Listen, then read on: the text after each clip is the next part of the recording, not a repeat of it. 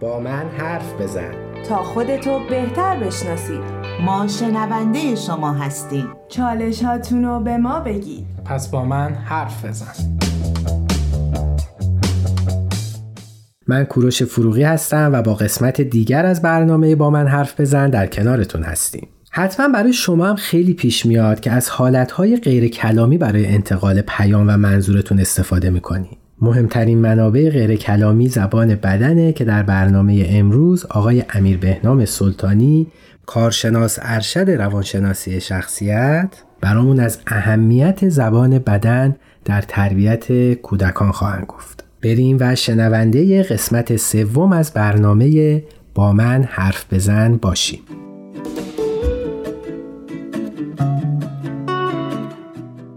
عرض ادب و احترام خدمت همه شنوندگان عزیز، در خدمتتون هستم با قسمت دیگه از برنامه با من حرف بزن.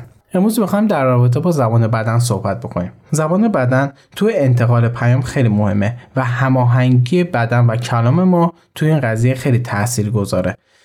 بخوام زبان بدن رو تعریف کنم، زبان بدن یعنی اینکه شما از یه منبع غیر کلامی استفاده بکنید واسه انتقال پیام. در این خصوص بخش‌های مختلف بدن مثل چشم‌ها، سر و گردن، پیشونی، حالت صورت میتونه پیام‌های مختلفی رو انتقال بده. حالا شاید این سوال پیش بیادش که آیا حالت نشستن و ایستادن ما هم همین جزو حالت بدنه؟ بله، دقیقاً توی قسمت سوم همینجا راجع به موضوع حتما صحبت می‌کنیم. توی این بین هماهنگی زبان بدن و کلاممون خیلی مهمه. مثلا زمانی که می‌خوایم کودک رو گوش کنیم یا دریافت کنیم اون احساسشو، اما به صورت مصنوعی و بدون زبان بدن این کار رو انجام بدیم، بچه فکر می‌کنه ما در حال نقش بازی کردنیم، نه گوش کردن به اون. مثلا وقتی بچه‌تون میاد خونه بهتون میگه با مهیار توی مدرسه دعوام شد و با هم کتک کاری کردین، شما هم باید حالت بدن درستی داشته باشید، هم بیان درست. نگید لابد تو خیلی ناراحت شدی، عجب لحظه بدی داشتید، بدون اینکه بخواید.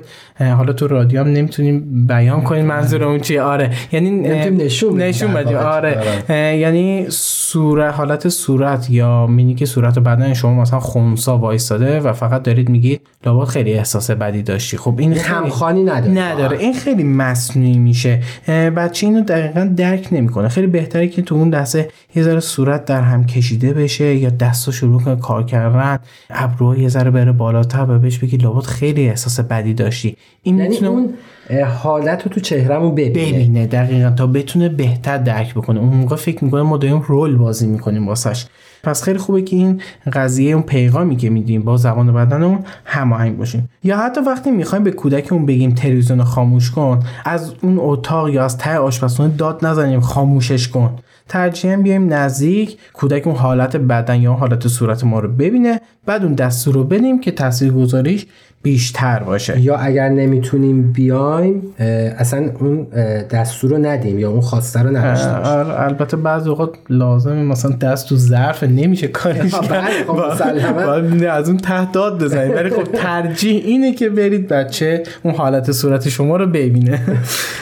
به غیر از این خیلی خوبه که بچه‌ها از زبون غیر کلامی والدین آگاه بشن. این هم میتونه به ارتباط سریعتر و بهتر شما کمک میکنه. مثلا زمانی که حالت ناراحتی یا عصبانیت دارید دیگه نیازی نیستش که حتما اون کلمه رو بگی یا اون حرف رو بزنی، کلام بیاری. با همون حالت صورت یا مینی که صورت شما متوجه اون ناراحتی شما یا عصبانیت شما میشه. همین که کودک با حالت‌های مختلف هیجانی مثل خشم، ترس، تعجب یا شادی آشنا میشه که این مطمئنا به هوش هیجانی یا همون ایکیوش خیلی کمک میکنه. ببخشید شاید بد نباشه اینجا خیلی مختصر برامون IQ و EQ یه توضیحی بدین، چون اشاره کردیم به EQ. بله، بخوام راجع به IQ بگم، IQ در اصل همون هوش بحری ما، یعنی توانایی ما نسبت به یه سری مسائل مثل هوش ریاضی، هوش فضایی، هوش موسیقی. در واقع همونه که هوش رو باهاش میسنجه، یه ضریبی داره که باهاش میسنجه. IQ یا هوش هیجانی یعنی درک احساسات، شناخت عواطف و کنترل روی هیجانات. کسی که EQ بالا داشته باشه احساسات دیگران رو خیلی راحت درک میکنه، عواطفشون رو میشناسه و روی هیجانات خود و دیگران کنترل داره. تاثیر ایکیو واقعا توی دنیای امروز بالاتر از آیکیو، یعنی توی همه رشته، توی همه رشته ها شاید این ایکیو سنجیده بشه و این خیلی قضیه مهمیه که شما بتونید تو روابط اجتماعیتون ایکیو بالایی داشته باشید تا آیکیو بالا.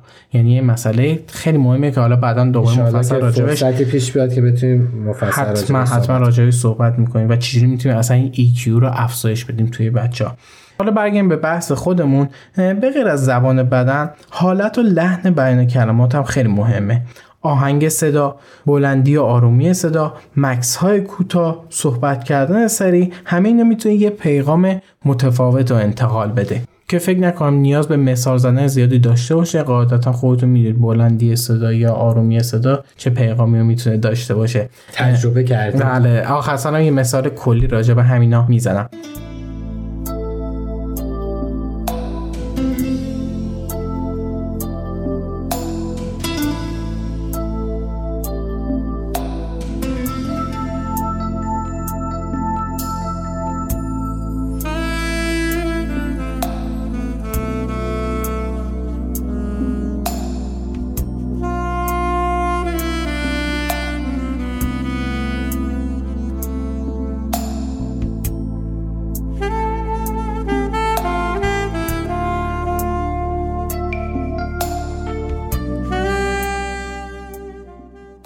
پس مورد اول شد زبان بدن، مورد دوم شد لحن صدا، مورد سوم هم موضوعی که راجبش اول برنامه صحبت کردیم، جایگاه ایستادن ما توی ارسال پیامه. یعنی جایی که ما ایستادیم یا جایی که نشستیم یا کاری که داریم انجام میدیم خیلی مهمه. مثلا داریم با کودکمون صحبت میکنیم، ابراز محبت و صمیمیت میکنیم، اما جایگاهمون با هم 5-6 متر فاصله داره.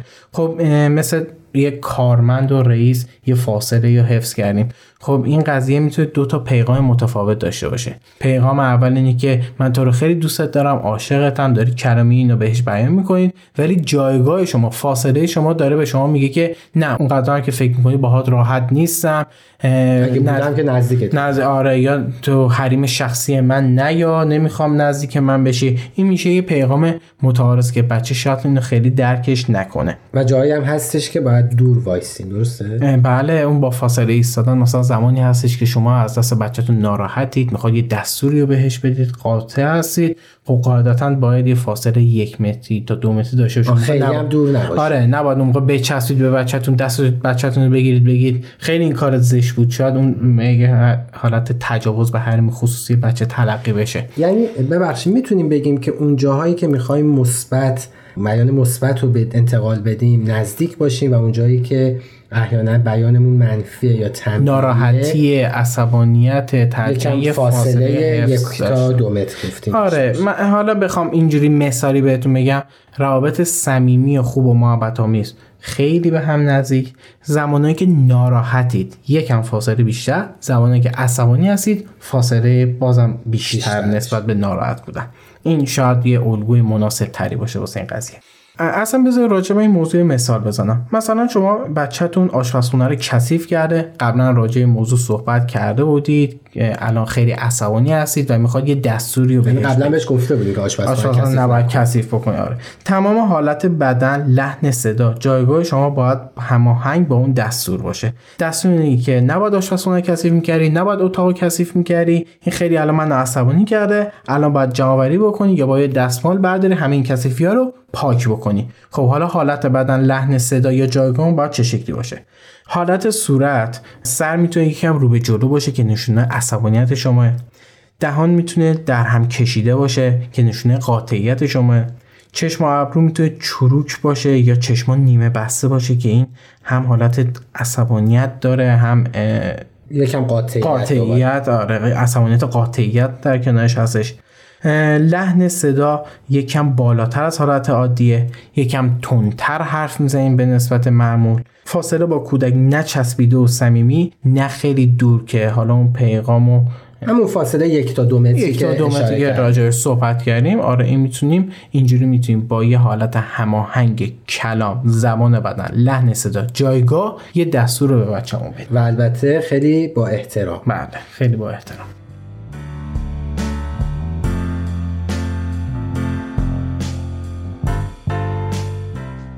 راجع به دستور یه نکته بگم.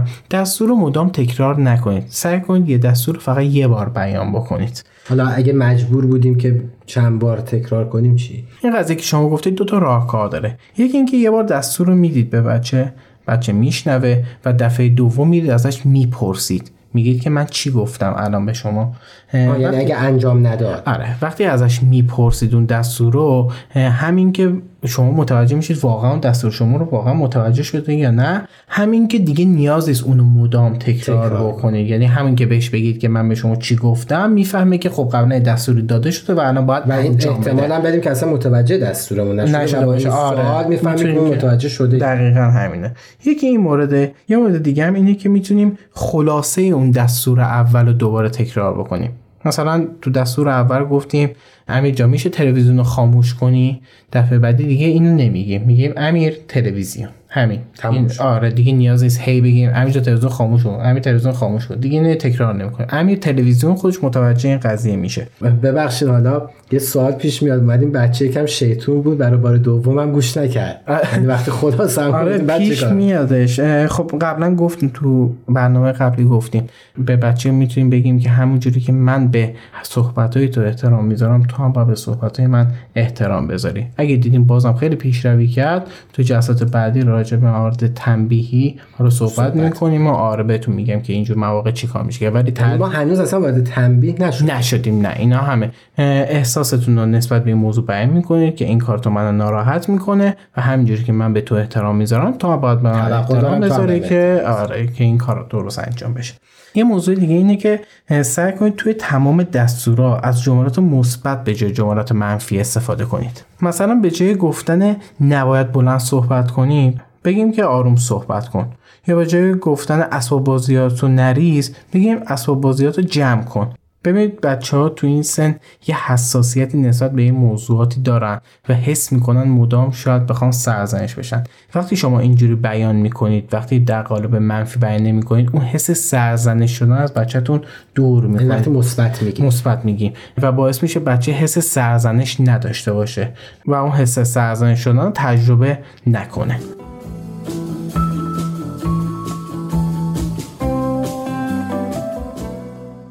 مرسی آقای سلطانی، ما زمانمون برای بخش اول این برنامه به پایان رسید. میریم و مجدد برمیگردیم. ممنون از شما.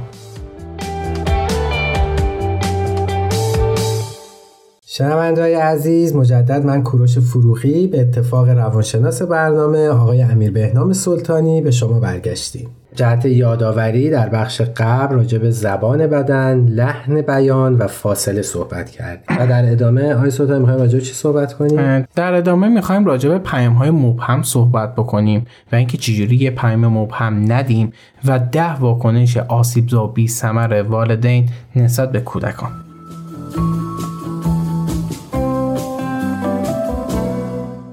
یه زمانایی هست که ما یه سری پیام‌های مبهم که راجعش قبلا صحبت کردیم واسه بچه‌ها میفرستیم و بچه مجبور از ذهنیت خودش واسه به نتیجه رسیدن استفاده کنه. مثلا بچه رو در نظر بگیرید که دیر وارد کلاس شده. معلم بهش میگه تو هم دانش آموزی؟ بچه شروع میکنه به ذهن خونی کردن. با خودش میگه معلم نمیدونه من دانش آموز این کلاسم. معلم داره علت تأخیر منو میپرسه. معلم داره به من بی‌احترامی میکنه. معلم با من دشمنی داره، از من بدش میاد. داره منو مسخره میکنه. یعنی یه جمله کنایه و مبهم گفتیم و کودک رو گیج و گیج‌تر کردیم. یعنی واقعا یک جمله به همین کوتاهی میتونه انقدر واکنش رو در ذهن پرسش توی ذهن کودک ایجاد بکنه. دقیقاً همین. حالا توی خانواده هم خیلی پیش میاد که این جملات مبهم توسط والدین بیان میشه و بچه بازم متوجه نمیشه. آخرش هم نمیفهمه که دقیقاً شما چه حرفی رو زدید.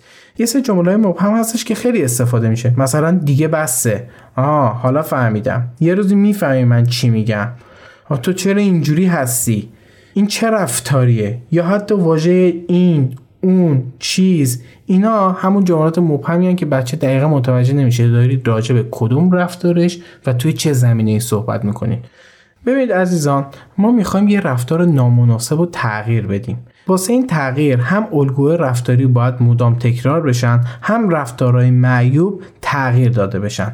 با پیام مبهم که راجبش گفتیم رفتار معیوب تغییر نمیکنه. چرا؟ چون بچه اصلا نمیدونه کدوم بخش از رفتارش اشتباه بوده که بخواد تغییرش بده. این اصلا متوجه اشتباهش نمیشه. نمیفهمه اصلا کدوم رفتارشی که الان باید تغییرش بده. حالا واسه اینکه بتونیم اون پیام رو واضح بدیم، بیاید این پیام رو به 4 لایه تقسیم بکنیم. مشاهده، احساس، باور، نیاز. فکر کنم میخواد برید یه مهمونی، بچه میاد یه لباس پاره میپوشه. مامان به بچه میگه میخوای با این لباست آبرو منو ببری؟ اولین پیغامی که میاد، خب یه پیغام خیلی مبهمیه. قطعا بچه اینو اصلا نمیفهمه چیه، چرا قرار آبروش بره. آره یا بهتر بگیم اگه میفهمید که نمیپوشی. نهایتا به شما میگه تو خودت قبلا آبرو خودت بردی. یه جواب میده، بعد دوباره یه جدال بین این دو نفر پیش میاد. حالا بیاید اون جدال رو درستش بکنید تو این وسط. پس خیلی خوبه که این پیام مبهمو ندیم. چیکار میکنیم؟ این پیامو میام به 4 لایه تقسیم میکنیم. لایه اول مشاهده بودش. امیر جان میبینم که شلوارت پاره است. دارید مشاهده میکنید. دیدم شلوار پاره است. دوم، احساس. وقتی شلوار کهنه یا پاره میپوشی احساس خیلی بدی دارم. سوم، باور. من باور دارم یا مطمئنم دیگران اگه این رو ببینن خانواده ما رو مسخره میکنن. قسمت 4، نیاز. من نیاز دارم یا دوست دارم که خانواده‌ام به تو افتخار کنن. این 4 لایه رو بیان می‌کنید. بچه کاملا متوجه میشه که دقیقاً کدوم رفتارش اشتباهه که بتون رفتار رو اصلاح بکنه. این میشه یه پیام واضح و روشن و خالی از ابهام. خلاصش بکنیم بدون کم و کاست تمام اون دلیل مخالفتمون با پوشیدن اون لباس رو در مثالی که شما زدین بیان بکنیم. ببینیم، احساسمون رو بگیم، بهش بگیم چه اتفاقی میفته و اینکه بگیم الان چه انتظاری از تو داریم که اون کار رو انجام بدی. آقای سلطانی، آیا این درسته که این پیام‌های مبهم به جز این مشکلات و چالش‌های تربیتی که ایجاد می‌کنه ممکنه که باعث اختلالات روانی هم بشه؟ بله، روانشناسان رفتاری علت اصلی بیماری اسکیزوفرن و دقیقاً همین پیام‌های متعارض یا پیام‌های گنگ و مبهم توی بچگی می‌دونن. یعنی شما وقتی یه پیام مبهم میدید بچه متوجه اون پیام نمیشه، یا وقتی اون تعارض وجود داره بهش میگن تعهد دوگانه، بچه متوجه نمیشه که دقیقاً چی کار باید بکنه چی کار نکنه، از اون دنیای واقعیش فاصله میگیره، میره وارد دنیای غیر واقعیش و تخیلش میشه. خودمون مجبورش میکنه که از تخیلش و میره. یعنی مثلا شما به بچه‌تون راجع پیام متعارض بگم، شما به بچه‌تون میگید ببخش، بخشنده باش، همه چیزو بده، بابا میره کتک میزنه میگه باز چی همه چیزو میبخشی، بچه گنگ میشه، نمیفهمه باید چی کار بکنه، بعد میره وارد اون دنیای خیالی خودش میشه و اون دنیای واقعی که همش داره بهش آسیب میرسونه پرت میشه. این باعث میشه به قول روانشناسای رفتاری بچه وارد اسکیزوفرنی بشه. پس باید ندادن پیام‌های مبهم رو خیلی جدی بگیریم. دقیقاً. موضوع بعدی اینه که کدوم واکنش‌ها اصلا نامناسبند. وقتی کودک از مسئله رنجیده شده، به تنها چیزی که نیاز داره اینه که شنونده صحبتاش باشیم و اجازه بدیم ناراحتیشو بازگو کنه، بدون اینکه قضاوتش کنیم، نصیحتش کنیم، ترحم کنیم یا دائما بخوایم ازش سوال بپرسیم. وقتی بهش گوش میدیم، باهاش همدردی میکنیم، رفته رفته احساس ناراحتی و سردرگمیش از بین میره. بهش کمک میشه با آرامش بیشتری منطقی فکر بکنه و هم مسئله رو خودش واسه خودش حل بکنه. یعنی خیلی وقتا ما والدین نیاز نیست که بخوایم ما راهنمای بچه‌مون باشیم توی سری مسائلی که واسش پیش میاد. خودش بعد از اینکه بیان کرد و فهمید احساساتش درک میشه، خود به خود اون راه حل منطقی رو پیدا میکنه. حالا میخوام راجع به اون 10 واکنش بی‌ثمر و آسیب‌زا صحبت بکنیم. مورد اول، انکار احساساته. بچه میاد میگه زانوم زخم شده، والدین میاد میگن این که چیزی نیست، اصلا چیزی نشده، این که درد نداره، اصلا واسه چی ناراحتی. این انکار احساساته. دیگه هم درد داره، هم چیزی شده، هم ناراحت میکنه. آره دقیقاً. شاید هم اصلا اون درد به اون صورت نباشه، ولی شما اصلا نباید احساساتش انکار بکنید. مورد دوم، پاسخ فلسفی دادنه. به بچه میگیم ببین زندگی همینه، همه چیز هیچ وقت کامل نیست. پاسخ فلسفی دادن. مورد سوم، نصیحت کردنه. نباید این کارو میکردی، من از قبل بهت گفته بودم، نباید دعوا میکردی، باید قبل از دعوا به اون موضوع فکر میکردی. حالت نصیحت کردن. آره اینم اصلا مناسب نیستش.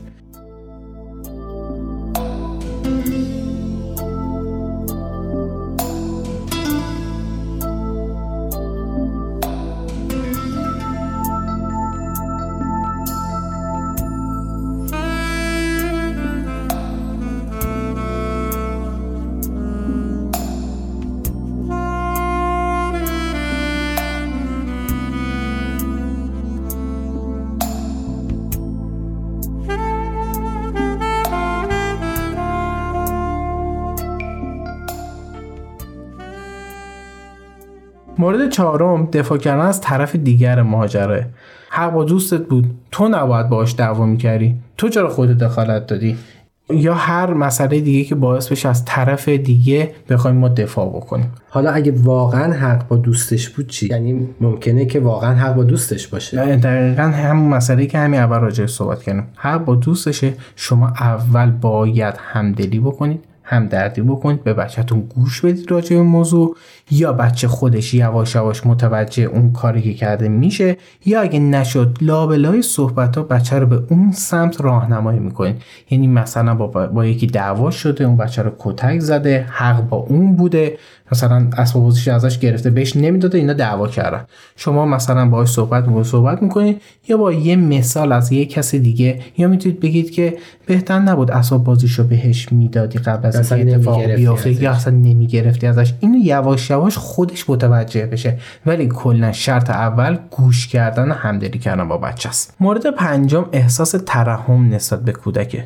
وقتی میایم بهش میگیم آخه کتک خوردی، دلم واسهت میسوزه، واقعا حس بدی توی بچه ممکنه به وجود بیاره. مورد ششم مورد قضاوت قرار دادنه. همیشه دست و پا چلفتی بودی، میدونم باز این کارتو میکنی. این قضاوت کردنه که واسه بچه قطعا توی بزرگسالی آسیبزا خواهد بود. در که بعضی موقع به غلط والدین فکر میکنن، مثلا با به کار بردن همچین کلماتی شجاعت بچه‌شون رو بیشتر میکنن، جسارت بچه تحریکش میکنن که مثلا بچه قوی‌تر بشه، ولی شما کاملا دارید اون بچه رو خورد میکنید، تحریکش میکنن. مورد هفتم تهدید کردنه. شب بابات برگره نشونت میدم. اوه این خیلی زیاده. آره وقتی بچه رو تهدید میکنید، در واقع پیشبینی تکرار رفتارش رو دارید گزارش میدید. یعنی تو باز این کار رو انجام میدی، یعنی اینو دارید میگید که خب تا شب وقت داری که اون کار هر دفعه بخوای تکرار بکنی. چرا؟ چون قراره شب بابات بیاد به حساب برسه. یه بار تمرین میشه دیگه. بچه هم گفته من که یه بار انجام دادم، پس احتمالاً دفعات بعدی هم انجام بدم، تا شب فرصت دارم هر چند بار که بخوام این کارو انجام بدم. حالا پدر نه، ممکنه از پلیس یا از دزد. واقعا نمیگه سرمشقای بدی که بعضی خود به بچه‌ها میدن، اصلاً هم چیز خوبی نیستش. یه مثال دیگه، مثلا به بچه میگه اگه مشقتو ننویسی من میدونم و تو. یعنی بچه تصور میکنه که مادر انتظار داره که خب من باید این کار رو انگار تکرار بکنم. این فقط باعث میشه که کودک به مقابله با والدین تشویق بشه. پس سعی کنید از این تهدید کردن ها دوری کنید. مورد هشتم اینه که به بچه هم برچسب نزنیم. قراره اگه کودکمون رفتار اشتباهی انجام میده، راجع به رفتار صحبت کنیم، نه راجع به شخصیت. زمانی که راجع به شخصیت صحبت میکنیم، مثلا میگیم تو دست و پاچرفتی هستی، چقدر نادونی، چقدر بیادبی، هم تاثیر منفی روش میذاره و همین که تا مدت‌ها توی ذهنش میمونه و میپذیره که من لابد اون مورده هستم. یعنی دست پاچرفتی هم مثلا بیادبم و این برچسب رو به خوش میده که من بیادبم. آره بهش برچسب دقیقاً خورده میشه.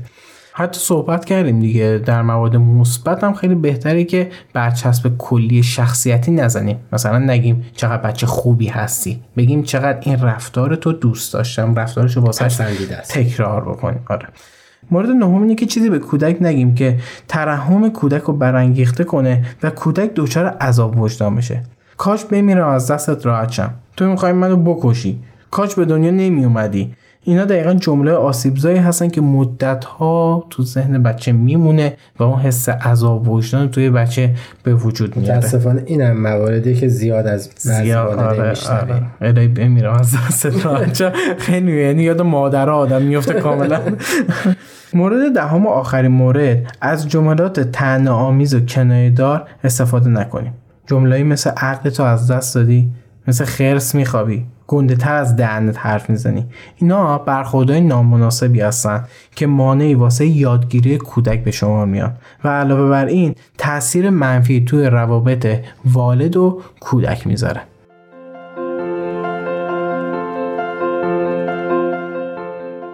خیلی ممنون، مرسی. امیدوارم که بتونیم این 10 مورد رو در تربیت فرزندانمون درون خودمون نهادینه کنیم و هیچ‌وقت ندیم ازش، هیچ‌وقت انجامش ندیم. و منم امیدوارم که این برنامه واسهتون مفید بوده باشه. خدا نگهدار. خداحافظ. شنونده‌های عزیز، امیدوارم این قسمت از برنامه و راهکارهایی که آقای سلطانی در خصوص زبان بدن ارائه دادن براتون مفید بوده باشه. خوشحال میشیم اگه پیشنهاد و نظر همچنین چالش یا تجربه‌ای مرتبط با موضوع برنامه دارین با ما در میون بذارین تا در قسمت‌هایی از برنامه با من حرف بزن بهشون بپردازیم. عزیزان، در کنار فیسبوک و تلگرام و اینستاگرام پرژن بی امس، یکی دیگه از راه‌های ارتباط با ما واتساپ پرژن بی امس به شماره 201-240-560-2414